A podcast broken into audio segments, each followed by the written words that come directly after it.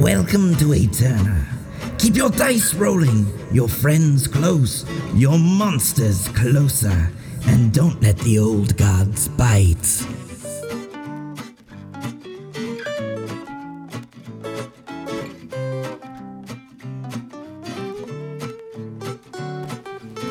This podcast is an Eldritch Dream Games production, a dark fantasy Pathfinder game laced deep with cosmic horror. I would like to thank the patrons that make this possible Brian Bridges, Brian Rafe, Donald Bewley, Eric S. Pat, Tim Demuse, Undead Fish, and Wesley Sullivan. Stay tuned after our tale to hear what these glorious people have in the works. But for now, let us listen.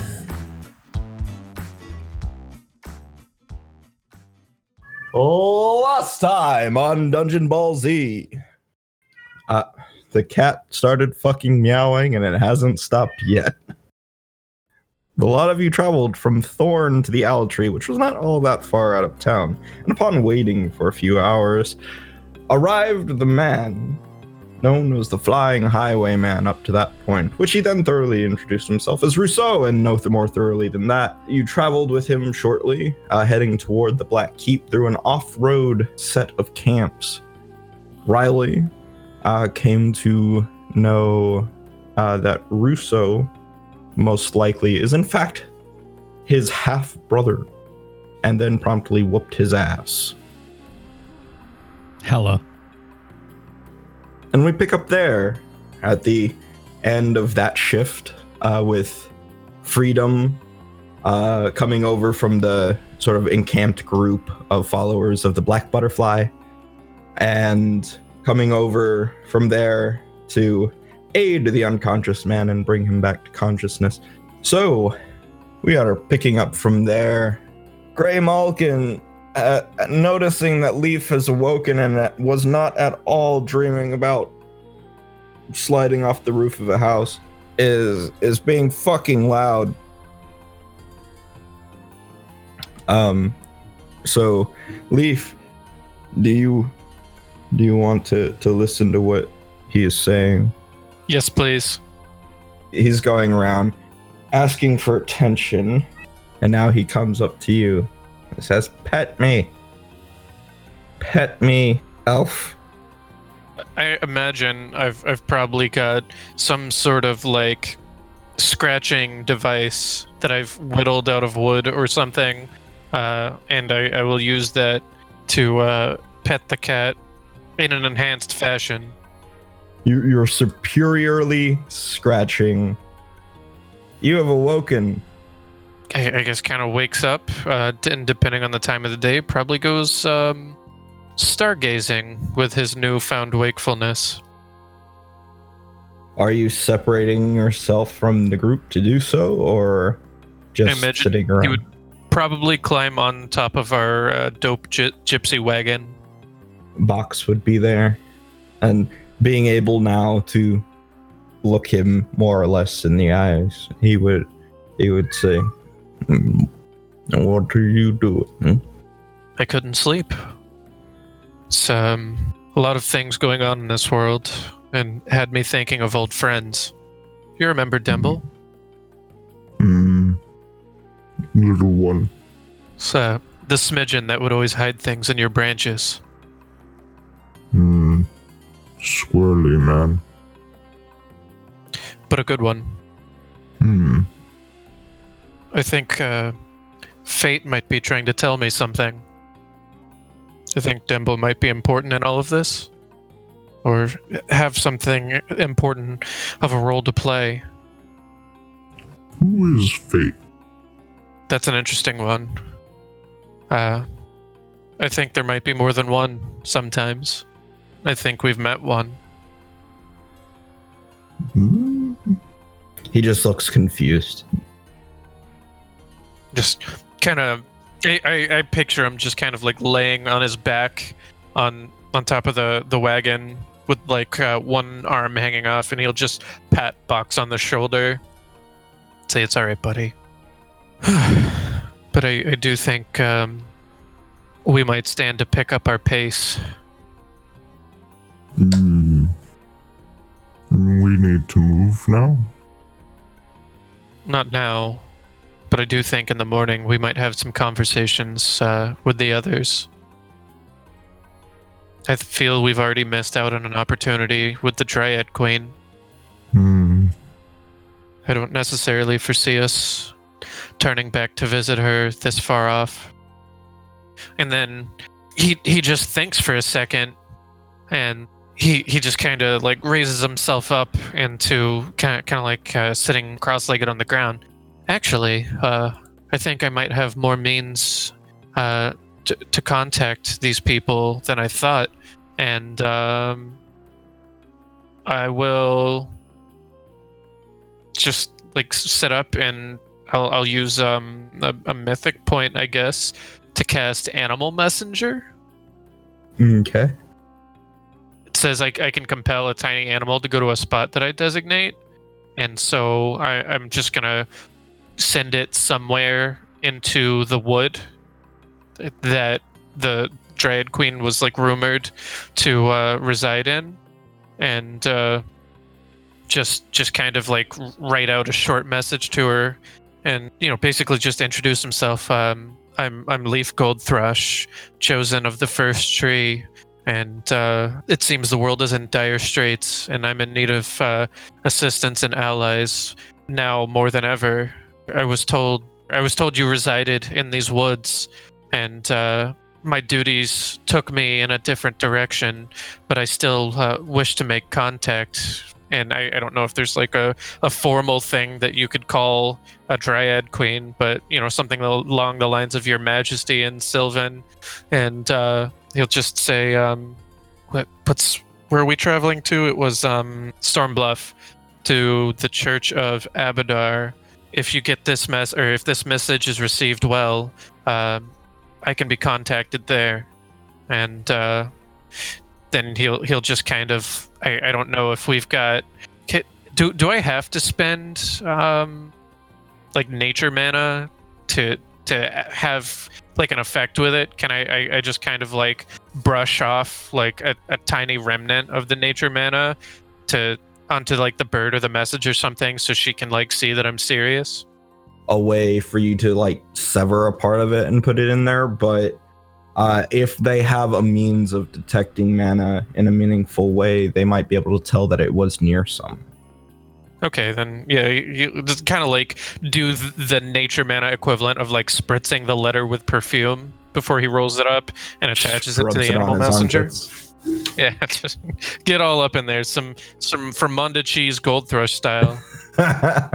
All right, so you you attach the letter to uh to this uh night bird I, and I guess he'll he'll just like you know it have have box and say, uh, "Would you like to sign the letter as well?" Have him like dip his finger in the ink and then just do like a little slash on the bottom of the paper. it Uh, kind of but- but, yeah. mushes, mushes like through the edge of it. That's fine. That, that's how she knows we mean business. So you you dry the ink and you uh roll it up, send it off with this bird, and that's all you get to know about it. Yep, it's it's gone. Tis gone, poof. At, at least for the next week. Which you would know that like as a bird flies uh, would make much better time than you would through this terrain. For sure. It only has a vague idea of where to go, but vague is better than none. So Right. I'm, I'm sure if the Dryad Queen uh, is probably aware of such nuances, such as strange birds bearing letters. So, uh, Riley, your your watch and Russo's is over as, as you're kind of around camp, awaiting the next person to come and and take their watch. And you Mhm. hear some odd some odd sounds uh, coming from over by the cart. Uh, he just uh, so Riley just looks at Russo and just very very slowly whispers, "Do you hear those odd sounds coming by the cart?" Yeah, I assumed it was the uh, the tree box. Was it? D- Sean, does it sound like a tree man? Are these familiar odd sounds? Okay. like like they're, they're not something you've heard much of uh, before, but uh, uh, they they are accompanied by a similar yet very differently toned sound. So when you say sound, like It, it's kind of like this. it- It's like bark rubbing against itself and and twigs snapping sort of sound. Hmm. Okay. And like the like wind in the leaves but there's not really much wind right now I think we wouldn't be doing our job if we didn't go investigate, even if it is the tree that I travel with. make me a perception as you go I would love to roll some dice today. That is a 28. all right so as you get closer you would see kind of like a um leaf's arm like kind of like lolling off the top kind of just mi- minorly gesticulating toward uh box who seems to be paying attention to what's on top of the cart Hmm. uh, and you would notice that the louder, deeper sounds are coming from Box himself, uh, but the uh, the smaller, lighter sounds are coming from the top of the cart.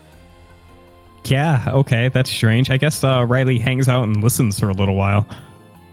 It sounds like the various sounds of foliage of different sizes, wind and leaves, rubbing of bark and and and plant material.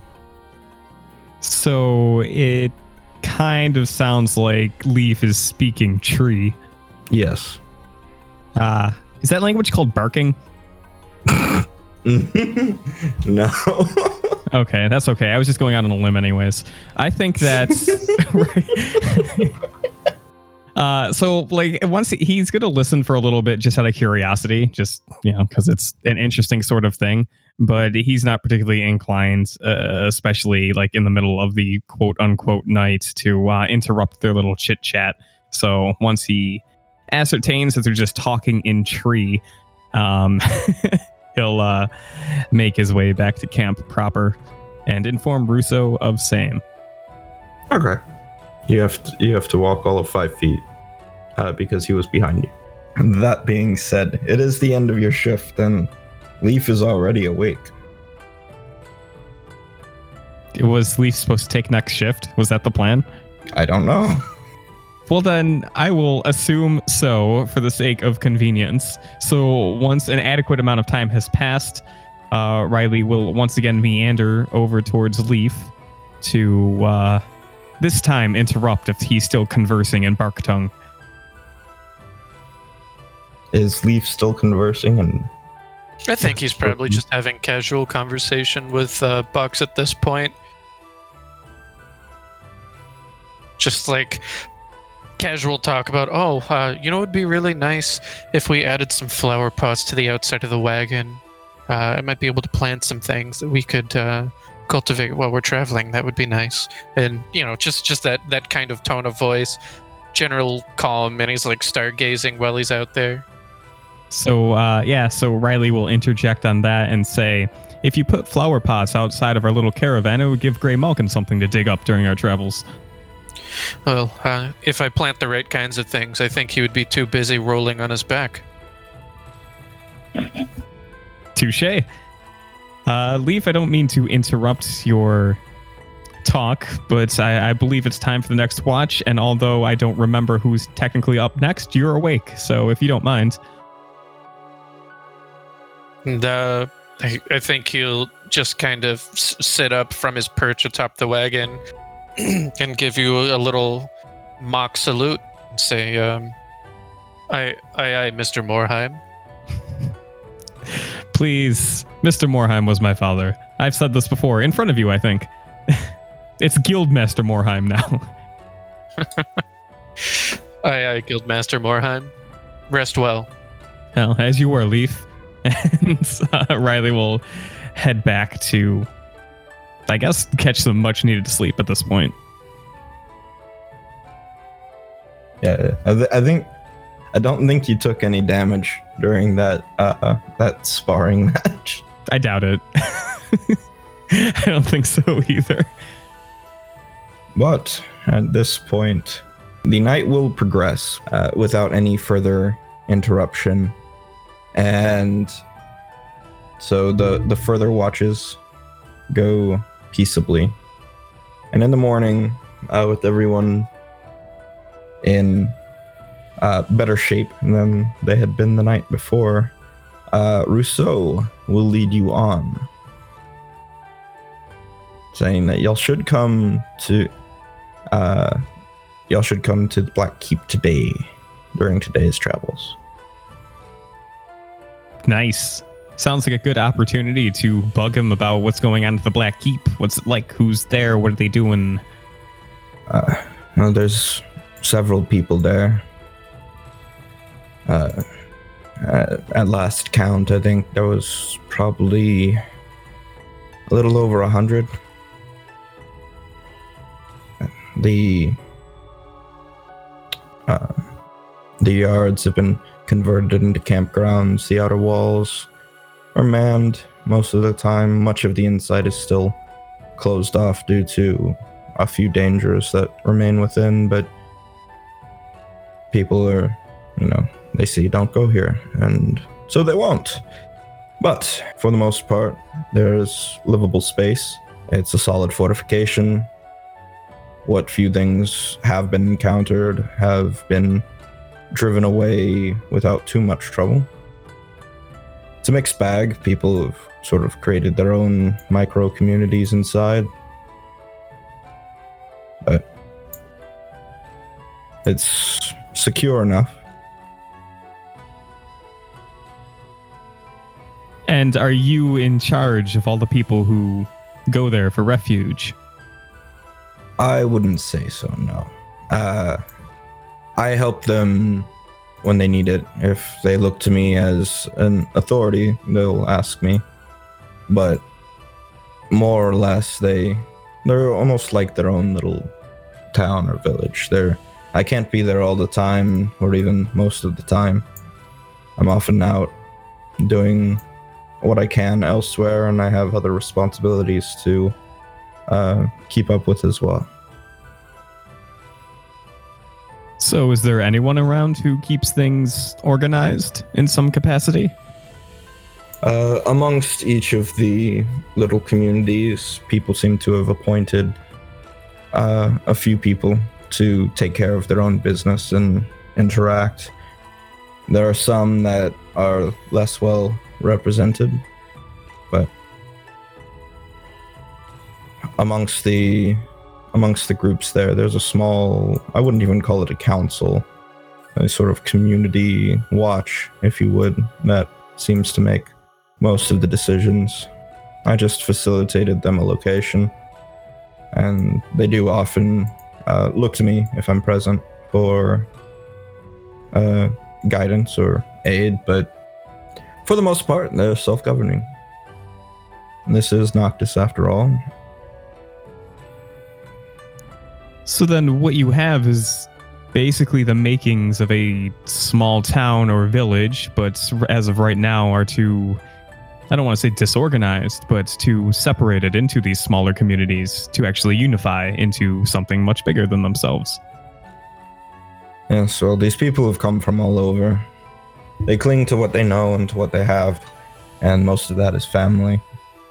And, well, I'm sure you're perfectly aware that the social integrations of some places here in Noctis are not the best. Yes, and perhaps in time, the the people here, if they continue to stay here, could build something that could be one of the best and most welcoming communities, especially considering people seem to be coming from all different walks. I would hope so. But we'll see. For now, it's a fortification. People don't really do much going outside the walls. There's they send a couple of people out about once a week to head up to Thorn, grab some supplies, and come back. That's perfectly understandable. That's probably what it needs to be at this time. It's just very interesting to see that it has uh, potential, such potential for a bright future. And Russo, how did all of this start?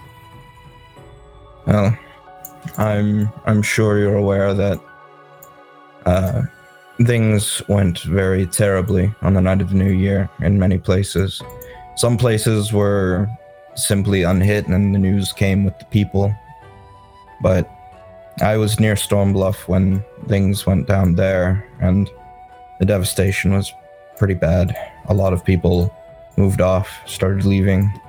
A lot of people died. Of course, um, from what I understand, you all were at Starlight. Uh, most of us were. Myself, Leaf, and Brock were at Starlight when it was struck. We met up with Shadow some uh, s- bit of time later. I see.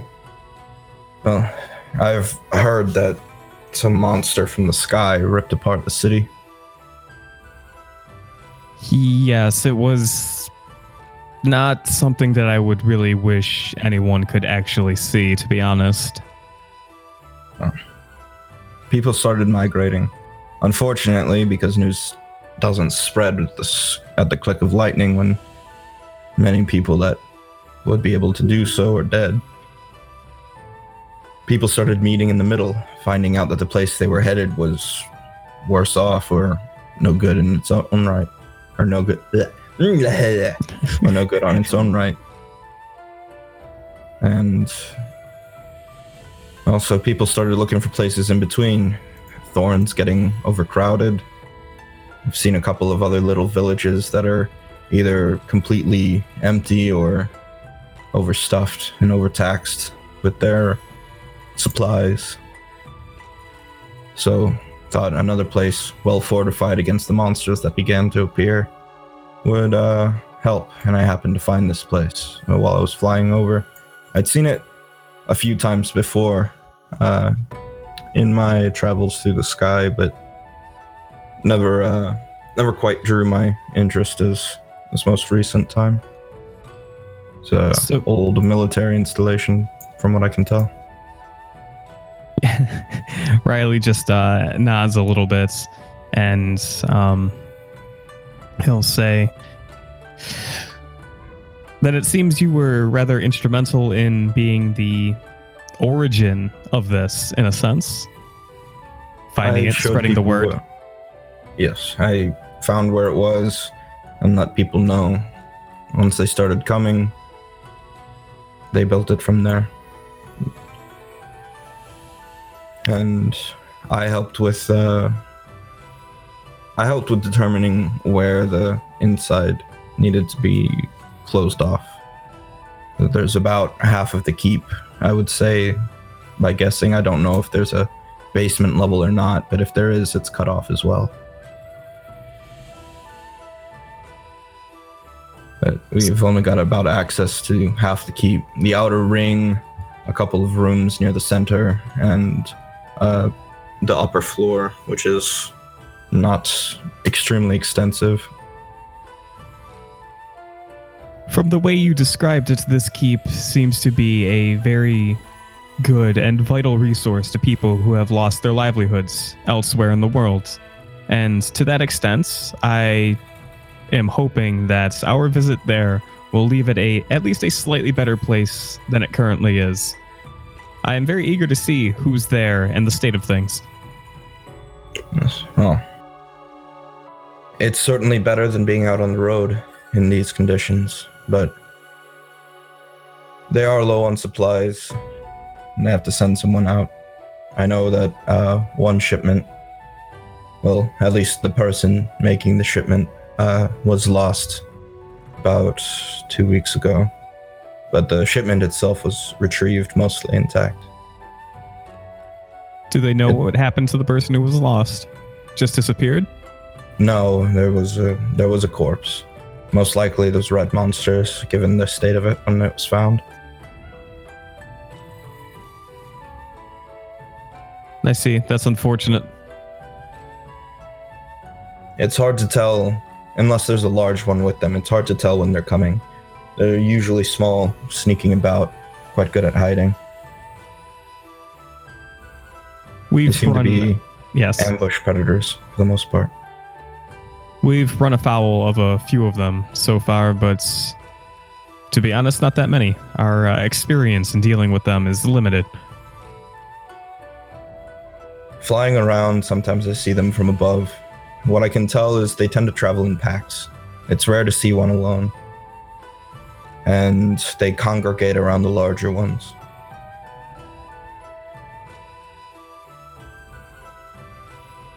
I had this talk with uh, people before that I would wish to figure out a way to remove the presence of these creatures from these woods, but uh, after prolonged discussions, I don't know how feasible that is, especially given the apparent time constraints my allies and I seem to have um, in tasks we must complete in the future.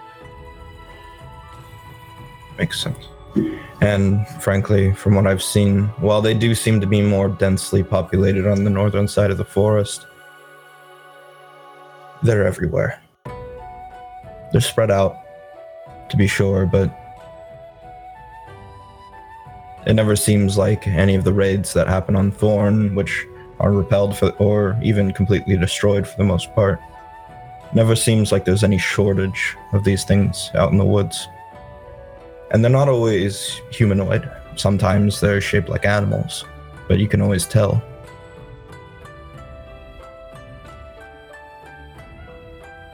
Riley nods along.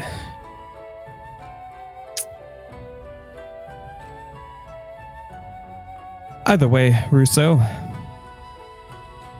I do look forward to seeing what the keep has to offer and what we can offer it. If you don't mind, I'm going to have a word with my allies.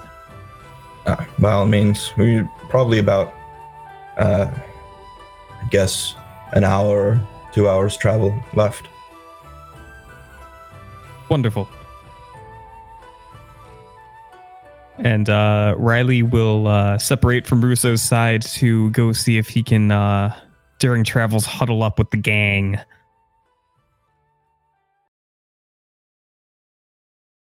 Riley approaches the lot of you. Well, if he comes looking for Shadow, Shadow would be uh, uh, back with her people. Like they they kind of congregate to themselves most of the time, and she would be with them if he goes looking for her. Brock would likely be running. The, the exercise, man. Leaf is probably cooking or making tea or something of the sort. Well, Nothing walking. extravagant. Yeah, I think we're traveling. Oh yeah, you Yeah, can do that He in the has, wagon. he has the stove in his Vardo for for that oh, purpose. Oh yeah, that's fair. Efficient. It's really I like it. a smart idea to be playing with fire and boiling water on a lumpy bath. It's perfect. I always loved third degree burns on my hands. oh, you too? I mean, can Leaf be burned at this point? His hand is practically fire. I am the but it doesn't deal fire damage. He is the one who burns. So Riley's going to like try to get everyone together. So Leaf and Brock to head back to talk to Shadow. Um, this isn't a closed door conversation, so he's more than willing to uh, speak in front of Shadow's people as well. I mean, in fact, he's probably even going to bring Nina in on it since uh, she's kind of the tag. She's the roadie at this point. Mr. Morheim, how are you today? Uh, well rested, well exercised, and alight with ideas for the future. Well, this is a good thing. Yes, and how is Shadow? Oh, I'm good. I have uh, slept very well for the first time in a long time. Yes, yes, I, I, I imagine that room treats you very well. Well, it uh, it was nice to uh, not be by myself, and I had lots of cuddles, and cuddles are good. Riley just laughs a little bit and nods. What were these ideas that you were thinking of, uh, Riley? So, as you may or may not be aware, we are currently traveling to the Black Keep, and uh, I have interest in seeing exactly how the people there are doing, and I would like it, uh, time willing, if we could try to leave the place significantly better off than it currently is. It's a refuge for people seeking some sense of comfort and security. And from when I've talked with Russo, I think there's potential for us to do a lot of good there. So, isn't a large portion of it still trapped, we could aid in clearing that. That seems simple enough for us. Exactly. The only problem is that we no longer have Lark's expertise at throwing himself down hallways. Mr. Morheim, Yes. you do know the, the back butterfly sent these people to take care of all this, right? Uh, no. No, I did not. They were they were sent here to help the people in the Black Keep and to allow those that uh, wish to travel back with them to go back with them when they leave. That is their purpose is to help these people. That is why they are sent. You need to speak to the freedom. Is he, uh, uh, because I said this is a fine conversation to have in front of all the Shadows people, is he just like standing right behind her? Yeah, he's right there. Okay, cool. Yeah, so then Riley just like looks up and gestures for him to like, I don't know, engage in the conversation a little more closely. Our purpose here is to not only enter and see if there are any who would wish to come back to the mountain with us, but also to help clear any of the purveying threats still within and help to shore up any hardships with the construction. Perfect. Great news. Uh, I mean, in that case, during the guild stay at the keep, we're more than happy to assist you with that. If you are taking care of it, though, that leaves us the opportunity of getting to know the people that live there and to see how they are at defending themselves, if there's anything we can teach them, if there's any interesting agricultural techniques that Leaf could provide to their communities, if there's any sense of organization we can give to them. So I, I think the takeaway, if I can just sum up the conversation then, and then you guys can just uh, powwow a little bit out of character to um, streamline. Uh, what Riley's interested in doing is, I think he would like himself to see what the uh, offenses slash defenses of the Black Keep will be once we get there. Brock grew up in organized communities, right? And he has some insights into how they function relatively. Uh, kind of. Uh, he would know how to like organize them like a monk monastery, but not really much else. So what Riley's going off of is the idea because I think it was mentioned once back when Brock and Riley were having a conversation that Brock will eventually or is supposed to eventually like lead his people. Uh, yes, that is correct. So Riley would like to put Brock in charge of getting to see how the quote unquote politics of the keep are going. If people are actually getting along, that sort of thing. That is a terrible idea, but okay. Perfect. And then uh, Leaf obviously to focus on I don't know animal handling and agriculture to see how they are in that department. And then I'm assuming uh, if that's fine with Leaf. No, Leaf hates that stuff. Oh, my B. what would you like to do? Um, I want to be in charge of lemon pepper, You can be. uh, but I, I'll also handle the animal handling and the, the agriculture. That's cool. Perfect. And then uh, I'm assuming that Shadow wants to assist her crew with what they're doing if time permits. Oh yes. Great. Most likely, uh, her first and foremost though is to find Ekron and see what he has to say. Okay. So take care of your personal business, help your allies. If you need any help with either of those, just give us a holler. Uh, I will say Brock will probably still volunteer to try and help with the traps due to the fact that he understands that he is more hardy than most people. If he accidentally sets one off, he's probably going to be fine. Though he will uh, he will take the politics first Fair enough. and anti-trap in spare time. And the final task Riley would like to bring to the group is that he'd like uh Nina to just talk to some people, get an insight what's going on there, how the people are doing, if there's anything interesting culturally going on there, just to explore the uh, nature of the Black Keep and its people. Fair enough. Yes, that sounds fine. So yeah, I, I think unless anyone else has anything to say, that's a good group huddle, and uh, I think we're prepared to tackle the Black Keep Part Two, Electric Boogaloo.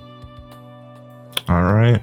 A couple of hours later, you will arrive breaking through the tree line and you will see the Black Keep from within the gate. The uh, firelight can be seen uh, dancing up the side of the towers to the second floor. And so there's these people up top on the battlements are silhouetted against the against the light as they patrol. There's not a lot of people up there, but it is a watch. And you are led up to the gate, upon which uh, a voice shouts down uh, to someone behind it, and it is opened. And within, you can see uh, several like little camp campsites, uh, densely packed, scattered around this. Where once you camped this little yard in the front of the keep, several people wearing not much in the way of armor, but something that's better than nothing, and equipped with spears, come walking up and begin speaking with Russo. Um, it's relatively basic stuff. He's asking them if anything big's happened, any more people come in uh, that found the place through other means. He, they're telling him uh, what's happened. That that there was an ogre uh, that came by, uh, but decided against uh, assaulting the keep uh, as it was alone, and they call it a lazy fuck. But overall, it doesn't seem like much has happened since the last time he was here. He'll pat him on the shoulder and be like, "Good job, uh, keep it up," and uh, I will show these new people in. They're not here to stay; they are here to help. So I'm going to go ahead and head in and see if I can round up everybody for a bit of an introduction. And he will head inside and begin following the path towards the central room, in which y'all uh, found the way up to the second floor previously. Uh, for what it's worth, uh, those of you that enter and notice may be pleased to see that the demonic altar in the far back corner of the room has been smashed. I was gonna ask about that. It, it has been broken. It looks as if by picks and hammers. Hmm. Nice. What about the weird BDSM device we found? Yeah. it's just an elaborate locking mechanism. It's still there. Hmm. Bummer. Well, I think as soon as they get through the gates, Shadow's pretty much going to break off. Uh, she'll she'll signal for like one of the acolytes or something to follow her, but uh, Okay. she she's gonna just start walking around, looking at faces, trying to find this Kaal man. All right. So, uh, are you just looking around or are you asking around too? Uh, if she saw people that didn't initially react bad upon seeing her, she would a- inquire. But if the reactions of the people are not good, she's not going to bother them. Okay, so this this area has uh, mostly humans. There's a few other folk, uh, half elves, a couple of half orcs, some halflings, uh, uh, a couple of dwarves, but uh, they don't seem to have like a really like stiff reaction to you. But they they all kind of just regard the group as a whole with some curiosity, uh, and you haven't so far noticed any major negative reaction to your presence. Um, she'll like if she notices that there are some half orcs around, she'll take Win with her and go speak to them. All right, uh, go ahead and make me a diplomacy check to gather the information. All right, that would be a 19. You ask them if they've seen a, a Kaal, and they seem familiar with the word, and uh, they say you need to you need to go to the northern yard. Uh, he's back there with uh, Del Rex. Okay, I do not know who Derek is, but I will go look to the northern yard. Say for someone you should probably keep your space from, but you can go talk to your uh, your shadow friend. He's Okay. well enough, but Del Rex is Del Rex is trouble. Don't don't fuck with him. What uh, what kind of trouble does he cause? Ah, he's a fucking demon worshipper. Okay, um, Win, do me favors. Let's uh, just uh, uh, run get Void. He should probably come with us. Okay, so she she runs over to like another group because I imagine for the most part the acolytes and the seven they they just spread out. They didn't uh like Freedom is accompanying the main group because he's kind of the leader, but the rest of them kind of spread out to start helping and seeing what was going on. Uh, so she runs over, finds Void, brings him back. Okay, your job is to look scary, okay? Okay. Why am I looking scary? Because the the nice half-orc man, he said that uh, the man I need to talk to is in the northern yard, but also there is a man there that is a troublemaker and a demon worshiper. Oh, all right. I'll stand and look scary. Very good. So you head that way, but the other group will arrive in this central area first. And there are a couple of people, there seem to be chairs set up around uh, this locking mechanism, which has been dismantled to some degree. Um, and it, it's had like a some wood placed upon it. It seems to be acting more like a large table. And uh, so there's about six people sat around it. Uh, they were having fairly mundane seeming conversation. Uh, when you entered, a few of them have bowls of food. When Russo enters, uh, he will speak up and, and greet them. Hello, everyone. I've got some good news. I have people here that are going to help the conditions. I've got a few others that are perhaps just passing through, but uh, I believe this man here, and he motions to Freedom, uh, is here with the express purpose of uh, both taking those who would wish to find other shelter to another place and also fixing up this place here and making it safer for everybody and perhaps utilize making it to where we can utilize a little bit more of the space. So, how is everyone? Uh, Daxar, uh, Johannes, you all doing well? And like there are murmurs of general, uh, general yes, and uh, the the people begin to stand, and for the most part, there's one that stays sitting and is just kind of like trying to finish up their food really fast before wiping their mouth and standing quickly to walk fast over to join the rest. Uh, and it looks like you've got two humans, a halfling, a dwarf, a half elf, and an actual elf. These people here all come up, they start talking to uh, Freedom. He tells them uh, what he's there, that he's brought more people, and starts getting information from them about uh, what they can do.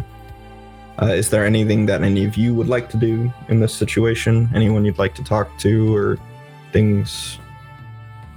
Leaf is ready to mingle. I, I think uh, he's he's kind of got two things that he's he's looking into. Is you know uh, where are they getting their food supplies from, and uh, what do their what's their larder look like right now? Um, keep keeping everybody fed. I think is is important if they're going to be lurking behind these walls.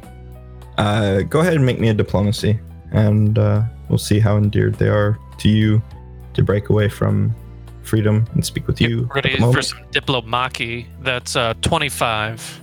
for 25. All right, so you begin talking to the one of the ones that's not directly engaged uh, with with freedom, and this one is the elf. It's an elven woman named Lorian. She'll introduce herself to you. Uh, go ahead and make me a local check as well, or a geography check. That's your option. Which one is my specialty? They're both bad, so I'm just going to go with local. Okay. That is a. Oh, God, that's a 20. I did Okay. good, boss. So she's not uh you can tell she's not likely a elf that's uh, very local to this area. She's possibly uh, from the twilight, given the colorations uh excuse me. The colorations that her skin, hair, and eyes sport. Uh she's got a lot of like orangish and uh, sort of brighter hues, vibrant, vibrant colors. Uh, whereas most of the elves from this side of the world tend to either be particularly pale or have very dark colorations. Okay, well, I, I guess that's one thing that they've got in common.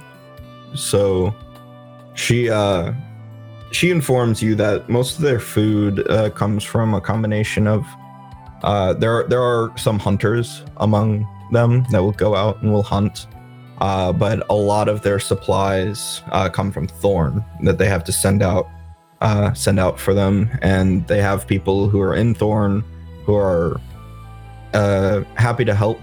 And there are some craftsmen here that are doing what they can to make some sort of compensation for them. Uh, but like, basically, they're as a group mostly pooling their resources. There, there are some holdouts among the community, but other than that, they are trying to get it to where they have some more space so they can start some agriculture and perhaps extend the walls in in some place so that they can have more room to do things like that as well. Perhaps make animal pens or something anything to improve their situation and not have to rely on thorn. Because if something happens to thorn or if they get cut off uh, they're not in the best position. I see. It's like a, a um, I think there's something I can do to help with that. Uh, do we know who's? Uh, do, do we have a quartermaster, someone who's uh, managing your current stocks? Uh, that would be Draxa, and she'll motion to one of the uh, dwarven men who is currently conversing with uh, Freedom. Then um, I, I think he would say, "Well, I, I think we might need to talk with him and uh, see where we're at as far as uh, supplies and idle hands that we might be able to put to task for helping with this.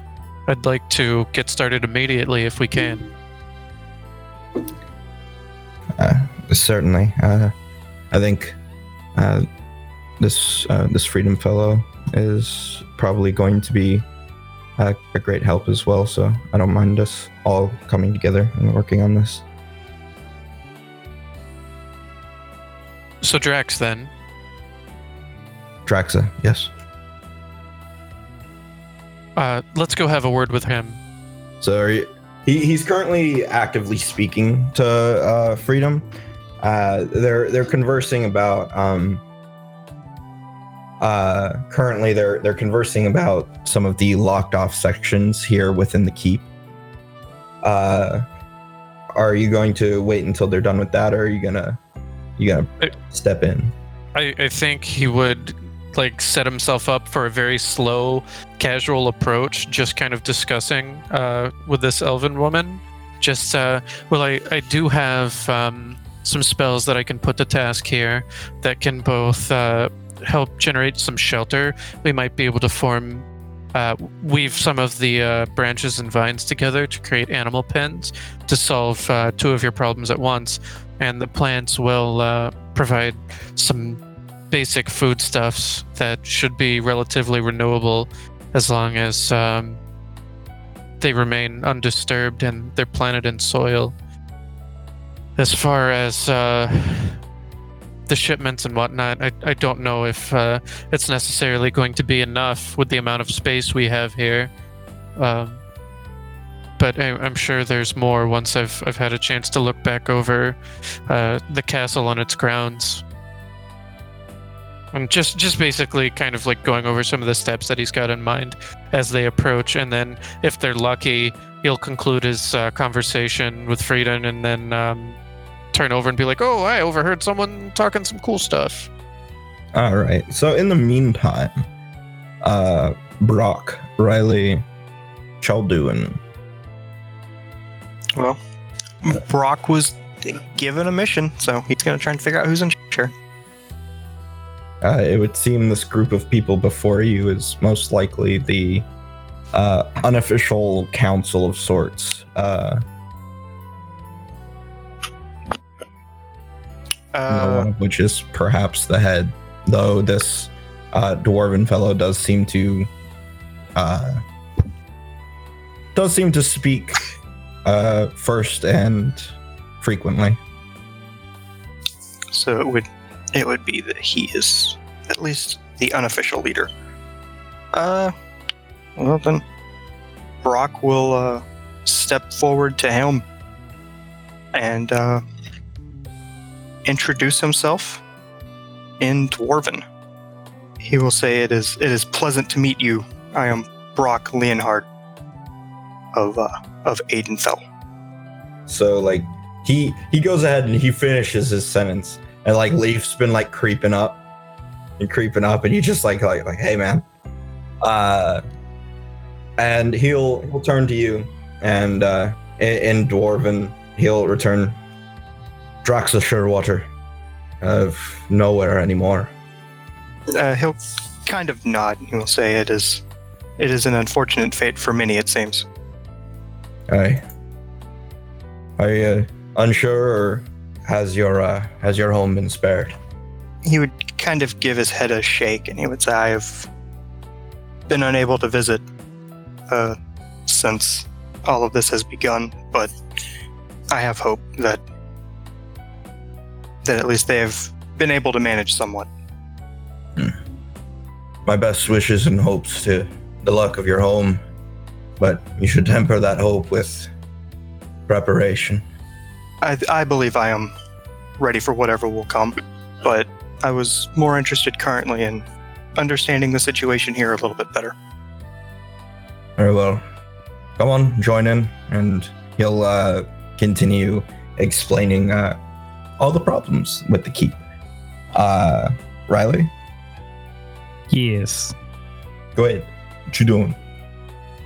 So, uh, seeing the guild get to quick work mingling, what Riley would like to do is hang back a little bit to talk to Russo if he's not busy, just to um, talk to him about all the people present here and figure out who they are. Okay. So he doesn't appear extremely busy. There are a few other people hanging out around the room, uh, kind of just loitering, essentially, hanging out, sitting down, uh, just being inside, basically. And uh, he he's like walking around to them, just asking if how how they're doing, like not doing anything horribly important in terms of uh, like information gathering, just you know asking around. Yeah, so at a uh, good jumping in point, Riley will insert himself into uh, a conversation to um, try to engage with Russo about present company. All right. So uh, he'll he'll explain to you that, uh, and he'll point them out, and he'll he'll say that the uh, the dwarf that is Draxa, the human, that one, that one's Johannes, the elven woman, that's Lorien, the uh, the halfling, that's Feldwit, the half elf there, that's Ghislaine, and the other human there is Lest. They're the unofficial sort of de facto leaders of the various uh, groups here that have that have coalesced. They they're not antagonistic towards each other, but there are some disagreements between them. But they come together as the whole of the community to try and hash things out and be somewhat fair, even if it takes some intervention from time to time to change some of their options. Are any of these fine individuals more or less associated with a different field here in the keep? Or different responsibilities? Or do they all kind of meet together and discuss everything that happens here? Uh, besides their uh, besides their own groups, uh, Draxa I know is basically in charge of uh, the shipping, receiving, and division of uh, supplies. Um, it was his specialty prior to all this. He was in logistics. Um, Lest is sort of a checks among others. Uh, he represents the smallest group elsewise and basically keeps an eye on everyone else to make sure that they're not favoring unfairly any of the other groups. and uh, I think Feldwit is uh, he he has something to do with uh, who's chosen for being sent out on uh, supply runs, but other than that, I'm not sure, and the rest are just community managers in essence. I see. Then, who or what is the organization behind any defenses that you have here at the keep? Uh, that I believe is sort of spread out between everyone. Uh, each of the groups uh, has people that are more fit than others, uh, and they volunteer. It's not, I wouldn't call a direct uh, hierarchical organization to it, but the walls are always manned, and uh, there's always someone watching. So Yes, they manage it themselves. Who gives these people these positions? If something were to come banging on the door, who would be slinging around tactics? uh what was his name i think uh bart bartholomew something i can't remember his last name uh but he acts as something of a uh a guard captain um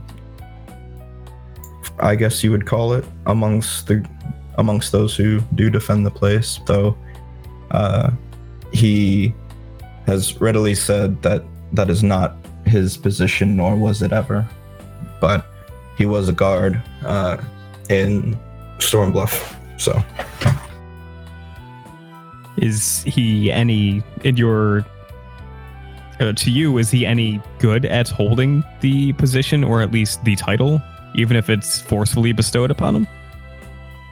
I feel like, personally, he realizes that he has neither the full breadth of experience nor the training, and doesn't want that weight on his on his shoulders. But he's not horrible at his job. If that's the question you're asking, I don't think there's necessarily anyone uh, regularly here that would be that much better at it. Wonderful. Then, final question, Russo, before I let you get back to your own sense of mingling. Does he belong to any particular of these communities around here? He he's a part of uh, Johannes's group, uh, front yard where we just came through. I didn't see him on the wall, and it wasn't the man that I talked to coming in, so he's likely off shift at the moment. Wonderful. Uh, thank you for the information. I hope to do a lot with it. If we happen to miss each other throughout the rest of the day, why don't you and I meet up a bit later on to carry on some conversations from last night? Absolutely, and I'll be around, so just look for me. Hard to miss sometimes. yes, and uh, I- I'm sure you could hear me from half a mile away. Maybe speak a little louder. I'll, I'll note that. From the northern yard, you hear, yes, that is true. she can't possibly be referring to me. She can't hear me from here. That's ridiculous. And then he just like slowly looks over his shoulder and like waits for a response and then chuckles to himself. Uh, so speaking of the North Yard, uh, Shadow, this place is foreign to you. You don't know how to get there. Um, so when you enter uh, the keep itself, because there doesn't seem to be any direct passing, uh, you are you are met with a way right, a way left, and a way forward. Shadow is not a shy person. So, like, I'm sure about half the people in this building here, here go, okay, which way do I go? I'm trying to go to the north yard. Uh, somebody will walk up and kind of direct you. Basically, they tell you just to keep to the to the hallways that are um, like along the side of the building, just just to be safe. Like there are safe ones that go more directly through, but for You simplicity's should sake, there putting up some signs with arrows. It, it makes it less confusing for uh, the, people. the doors are the doors are barred, but sometimes you'd you'd run into something. Uh, So uh, they tell you to just kind of go around and, and find your way to the northern or to the to the far yard courtyard. Okay. And this one uh, is the one that, uh, well, you don't, you you're not familiar with it. This is the one that has like the collapsed outer section of wall, which seems to have been uh, sort of filled in. It's not as, it's not as as full as the rest of the wall, nor as stable. Certainly couldn't be uh, like the battlement and everything is like collapsed. So it's definitely a weak point in the wall, but they have sort of filled it so things can't just like kind of leg up and go through. Oh yeah, I don't feel like she's at all surprised that uh, her people would get the short end of the stick, you know, kind of thing. So And this place is just as densely like campgrounded as the front was. Uh, but traveling through the tents, you notice that there are like a small sort of not really a grouping of tents like the others are kind of pressed together and in very close proximity, but three little tents that are by themselves in the back left corner. but there's people moving around here. Yes. And so she's just like, uh, I am looking for Ekron. Does anybody know Ekron? Uh, somebody will just kind of like nod and point you back towards one of the uh, tents in the back corner. And that is where she will go. All right. So you arrive at this tent, and it's relatively small, but it's not like just a laying down and sleeping tent. It is like a you can walk inside tent. Well, she's not just gonna walk in somebody's tent. She'll be like, uh, Mr. Ekron, are you here? Uh, the flap will open. You'll see a Kaal man uh, with a mildly puzzled look on his face. Uh, can I help you? Uh, yes, I think so. My grandmama, she told me to find you. She said you know about the dragons. Dragons. Yes, I know a bit about dragons. What do you need to know about them? I need the blood of a dragon so I can have the ritual, so I can have shadow me's. You're after a shadow dragon. Yes. Um, my name is uh, Shadow, actually, uh, but uh, my my Kaal name is Nisa, so you can call me that. All right, Do you, do you know my grandmama? She is the one who sent me. Uh, no, but I'm going to guess that your eyes have something to do with her uh, her position. Yes, yes. Uh, she is Violet. My papa was Violet too. But uh, hi, Hello. I do not see Kaal very often. This is nice. These are my Yes. friends, uh, Winda and uh, Void. Uh, hello. Hello. All right. Uh, there's not much space, but come in. Let's see what you. Uh, there's a lot to learn about dragons. Yes, I need to know where it's at and how to get its blood. Both things are hard to determine, but come on in. Okay. I guess she crawls off in this tent. All right. So there's enough space for like sort of the four of you to kind of like sit down in relatively close proximity to each other in this in this tent, sort of like crisscross. Uh, and uh, he will uh, first ask you. All right. So, have you got uh, any experience with shadow dragons at all? Uh, no, I have never seen one. I was, I only lived in the uh, Shadow Plane until I was eight.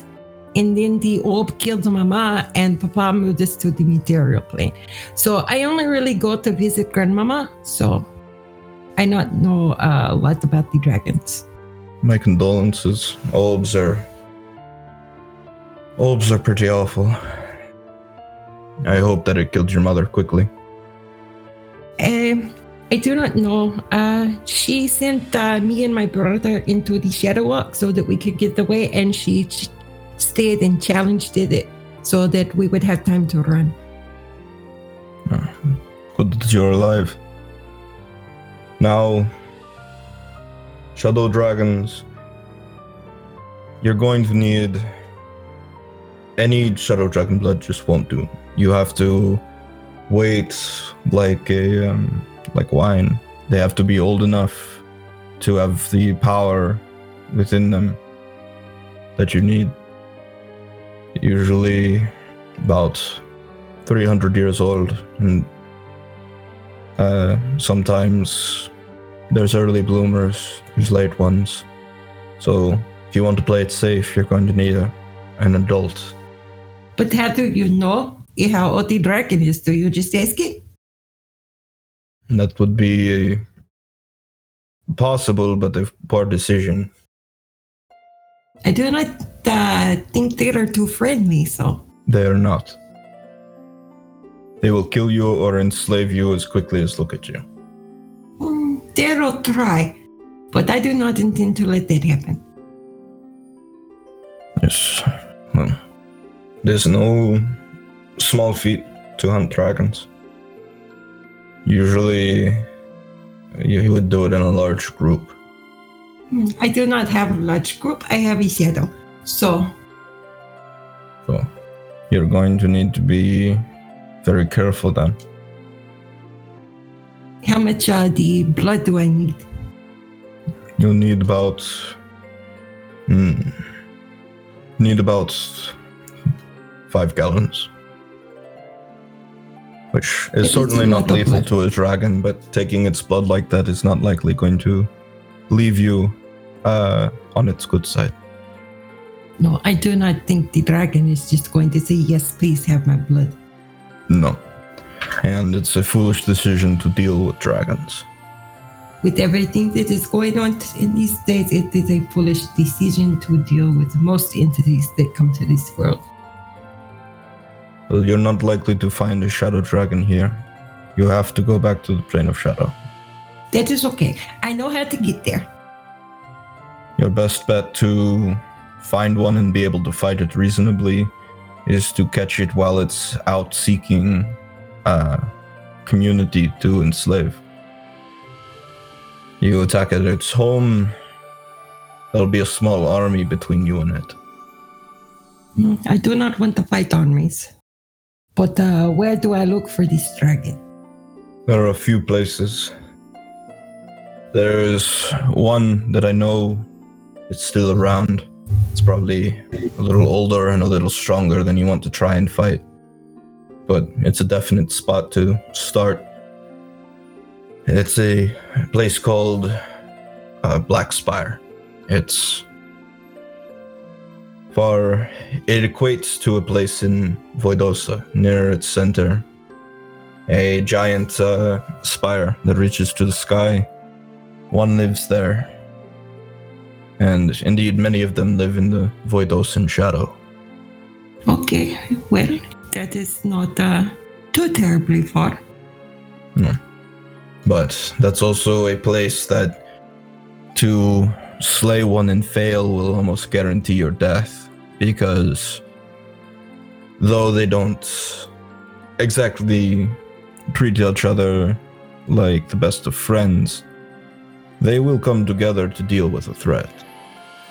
And you do not want to fight two, let alone 20. No, that does not sound fun. What is my other options? The other option is to hunt.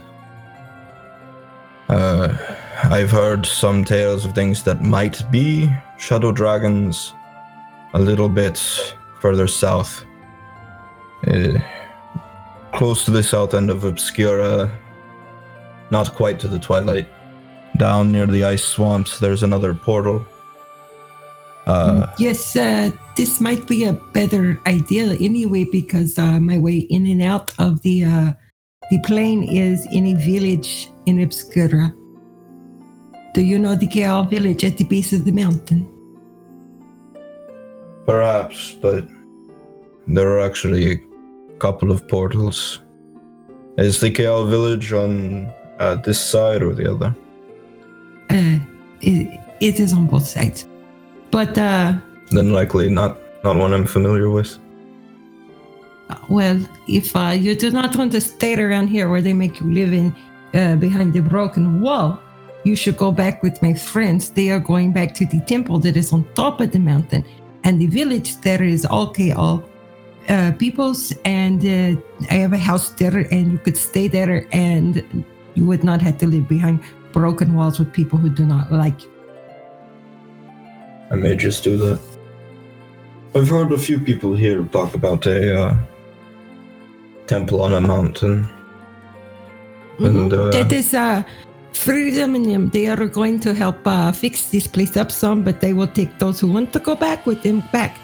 And uh, you could go there and be with the other Kaals, and it would be fine. And I'm uh, not if- familiar with the freedom. Uh, he is the pri- priest. We are all the priests and priestess. And anyway, my brother is one of them, and uh, he can take you back and introduce you to my brother, and he can get you set up at the house. I think I'll take you up on that. This place isn't the safest. It's better than sleeping on the road, but not so much. Who is the man that the people up front they say do not talk to him because he is troublemaker? That uh, he brings the demons.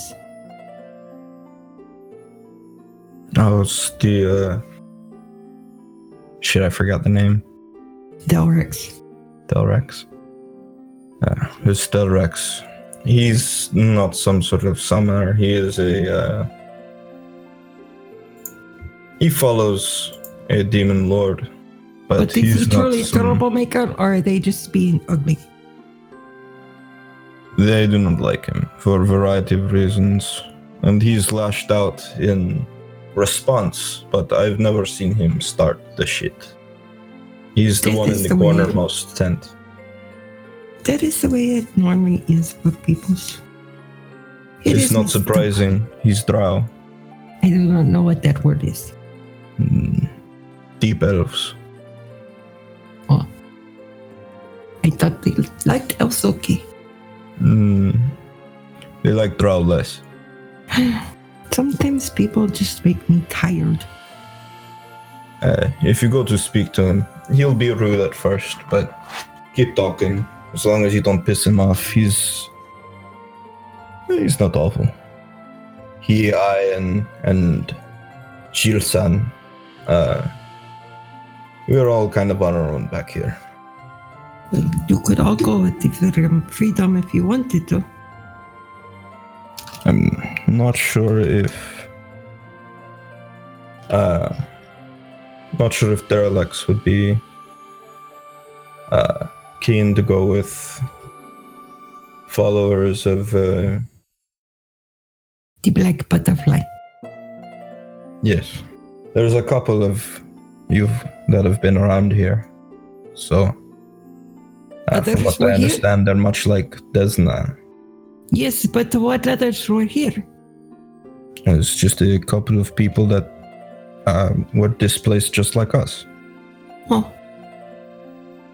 Well, do uh, do y'all have uh, enough food and stuff? Those I, I I know they probably do not share well. No, they don't share well. But there's a few that aren't such shitheads, so When was the last time that you and this uh, Drell and this other person had a decent meal? hmm, four days ago. We've eaten, don't get me wrong, but Okay, uh, I should take food they care get of is for bulk and not so much. No, no, I should take care of this. You do not worry, okay? All right. Okay. And she will look at Void and she say, Okay, I am going to go hunting. You go and you tell the freedom that they are these people that they do not treat right.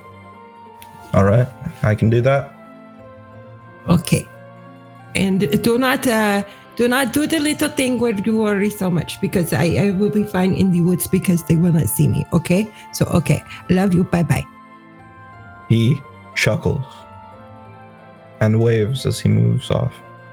And she's gonna set out right over the wall. Uh go find these people some food. Like there are murmurs as people watch you do this. Make me a survival check. Okay, I can do that. I have some of that. A 21. Okay, so you get you get a good good amount of food. I'll, I'll say you probably snag like a whole fucking deer. Yeah, she'll probably be out there for a little while. She's gonna catch him some meat. She's gonna try to uh find, you know, like maybe some root vegetables or something that's growing wild, whatever she can gather Okay, to let them eat. so you bring that back. Um, back back at the tool shed or the central chamber. Uh, the lot of you are staying around conversing. Uh, so uh, Draxa has concluded his his bit on about the uh, about the keep, like what's what's still like problematic here, and uh, he he does turn around and he's conversing with a lot of you, explaining, you know, what threats are there, like the wall in the back that's fucked up. It's a weakness in the defenses. How there's like, there's actually still like things like undead here that are not uh, they're just locked up. They they can't, to the best of everyone's knowledge, they can't get out, but they're there. Uh, there are uh, some ghosts that uh, they're not problematic so far, but they do scare people. And there are still traps. Uh, beyond that, they have a hard time coming up with uh, food that isn't just completely bland and like barely going around. Like 10 days of potato soup and nothing but and things like that so uh, where would any of you like to cut in on all this So, uh, during the uh, the list of things that are um, like, like the the wall, the undead, the traps, and all of that, if uh, Riley just has a quick aside with um, Freedom, I think it was, just to see if uh, Freedom thinks that like all of those are things that he and his friends are capable of clearing up, or if because it seems like a lot, or if he like wants some assistance with any of that off the top of his head. well i wouldn't mind assistance at all but i think with a bit of work and some time we'll be able to deal with most if not all of that. It will depend on the undead but if they're well contained i doubt they're an extreme threat. I see no reason why we can't, at the very least, make sure that no one comes out injured from trying to remove the undead from the premises. Uh, my friends and I have encountered ghosts in the past before, so maybe we could put their spirits to rest if you can't figure out a way to do so. Um, it I'm can not, be difficult for old spirits Yes. Um, and I'm not much of a mason, so repairing the walls a little bit out of my jurisdiction. True, it's not something we are the best at, but I have some magics that could help. Uh, excuse me, Draxa. The wall is made of stone, correct? Aye, masonry. Uh, Riley steadily just looks over at Brock and holds up a hand. Uh, I am a sculptor, not a mason. Something like a wall would be difficult for my talents. Hmm. I apologize that I keep getting so confused about your capabilities, Brock. So I could certainly take a look at it. Wonderful. And be able to move 30 pound rocks to rebuild it. I could I could just move a really big rock into the hole and then sculpt it down to be flat. Bam. if you've, uh, I've noticed, uh, you, uh, Mr. Brock, that you're quite, uh, well, well, um, I'm looking for the words because you're not real strong, are you? Uh, I have a strength of ten. Yeah. I've noticed that you're a uh, endurant individual. Hardy? Hardy, Is it a- yes. There you go. There's Hardy. I don't know why the fuck I couldn't think of that. You're a hardy individual. Yes, I. My abilities require someone to be. Uh, quite uh, hardy, I suppose. I also aware that you have some force that you can exert over Earth. Perhaps, uh, in combination, our powers could prove quite beneficial to this place. I can draw a stone up from the earth into fashion of some wall, but it's crude and frankly not the not the most durable stone in of itself. Perhaps you could aid me in reinforcing it. I could certainly see what I can do. Well, then that's settled. it will be good to work with you. Uh, it will be uh, my pleasure to work with you as well. And you, Leaf, I believe that we could work together as well. Perhaps aiding in these people's food problem. That's the plan. I've actually been patiently waiting to discuss this. Right, well. then let us begin discussing. I always carry with me some uh, some food seeds, uh, some agricultural seeds, and I can cast a spell that will make it grow rapidly. I would assume that you're capable enough to do so as well. Yes, uh, although I, I don't think uh, access to seeds is necessarily the issue here. It seems that we're currently lacking space. I can aid with that, with uh, Brock's help. I can expand the walls outward and give them some much needed space. They will need more people to man the walls, however. Well, if you've uh, need of any wooden infrastructure to help support whatever it is that yourself and Brock are constructing, I can assist with that as well. That would certainly aid, as such things could uh, act as the finer details stairs, reinforcements, railing. Well, then uh, let's get to work. Indeed. And like at that point, Void comes in and is just like, "Hey, freedom."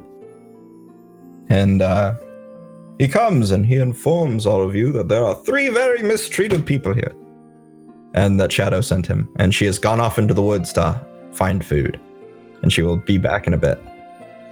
In what way are these people mistreated? Ah.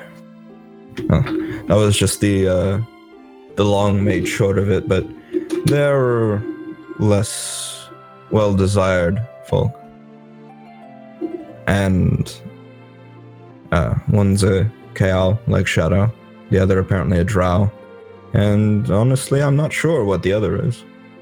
Uh, somebody named Sikshal. But they're all, you can tell, looking, they're separated from the rest. They apparently, I would say, don't belong to any of the groups here. And he's doing this quietly. He's not trying to start shit with the with the people that are elsewhere nearby. Well, then, when I uh, when I speak to the council about uh, the relationship between the groups, I will make sure to bring them up. Well, from my understanding, currently the uh, Drow is a demon worshipper, and we're not sure about once again the Sikshal. What evidence do we have of this drow being a demon worshipper?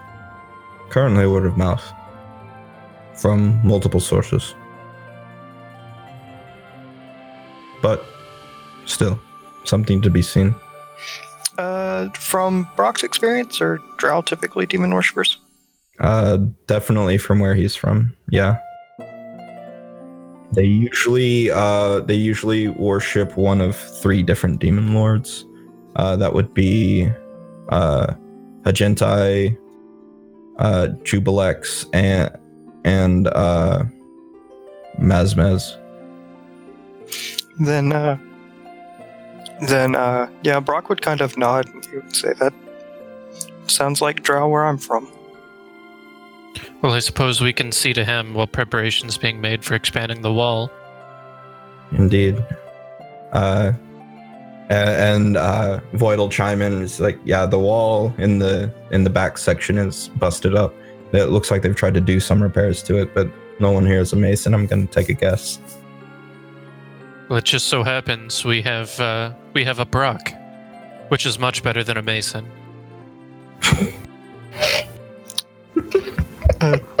Once again, I I apologize, but I am no mason. I am simply a sculptor. Can you sculpt a wall? Um, it it may take time, but I could I could do something similar to that. Just have to believe in yourself, Brock. We're here for you. And so you all head out to the back, or don't. To the back. Uh, Brockwood. To the I think- backmobile. I, I, I think the uh, back is out of uh, Riley's playing field at this point. So while the others depart to tend to the wall, he'll stay behind to um, maybe, uh, I don't know, uh, talk to the uh, council a little bit. Just Okay. conversation, introduce himself, that sort of thing, since he hasn't really addressed them as a whole yet. Um, ultimately, with the goal of talking to uh, Johannes a little bit about his uh, Bartholomew, and then probably going from there. Okay. So we will leave off there until next time.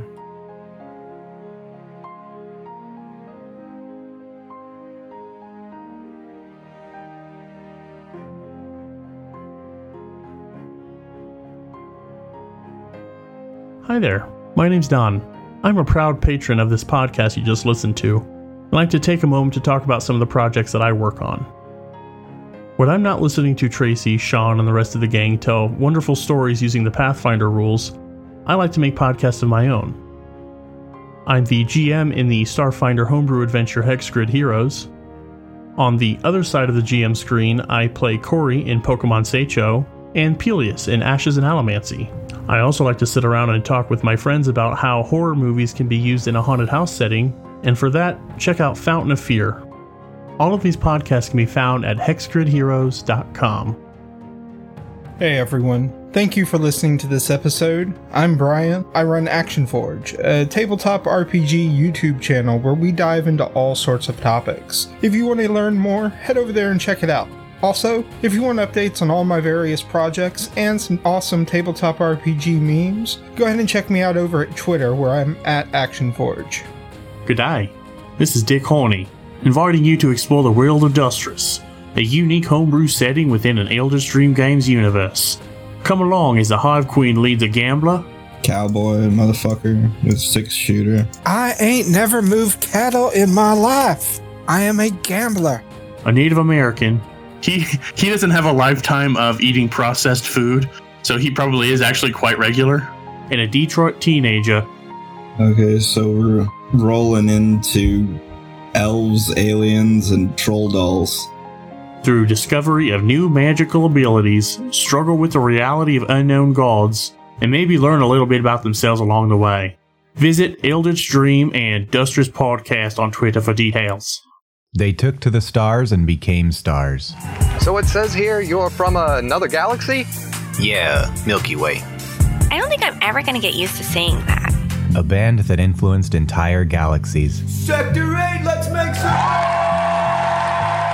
until their inevitable downfall. Fuck you, and fuck you too, Switzerland. Thanks for having my fucking back. Now, 20 years later, they find themselves unpleasantly reunited. James, what are you doing here? We had an entire motherfucking galaxy, and you show up on this place. In a place where things are not what they expected. One of our staff members just happened to go missing this morning, and uh, What the I kind of had to. Travis? I understand. Why but, the uh, fuck do you have a guitar? LCP D&D presents Odyssey, a musical actual play adventure set in space using the Savage Worlds system. Listen in by searching for LCP D&D on your favorite podcast platform or find us at lcpdnd.com. A hero once arose to save the world from a darkness that smothered the land. He failed.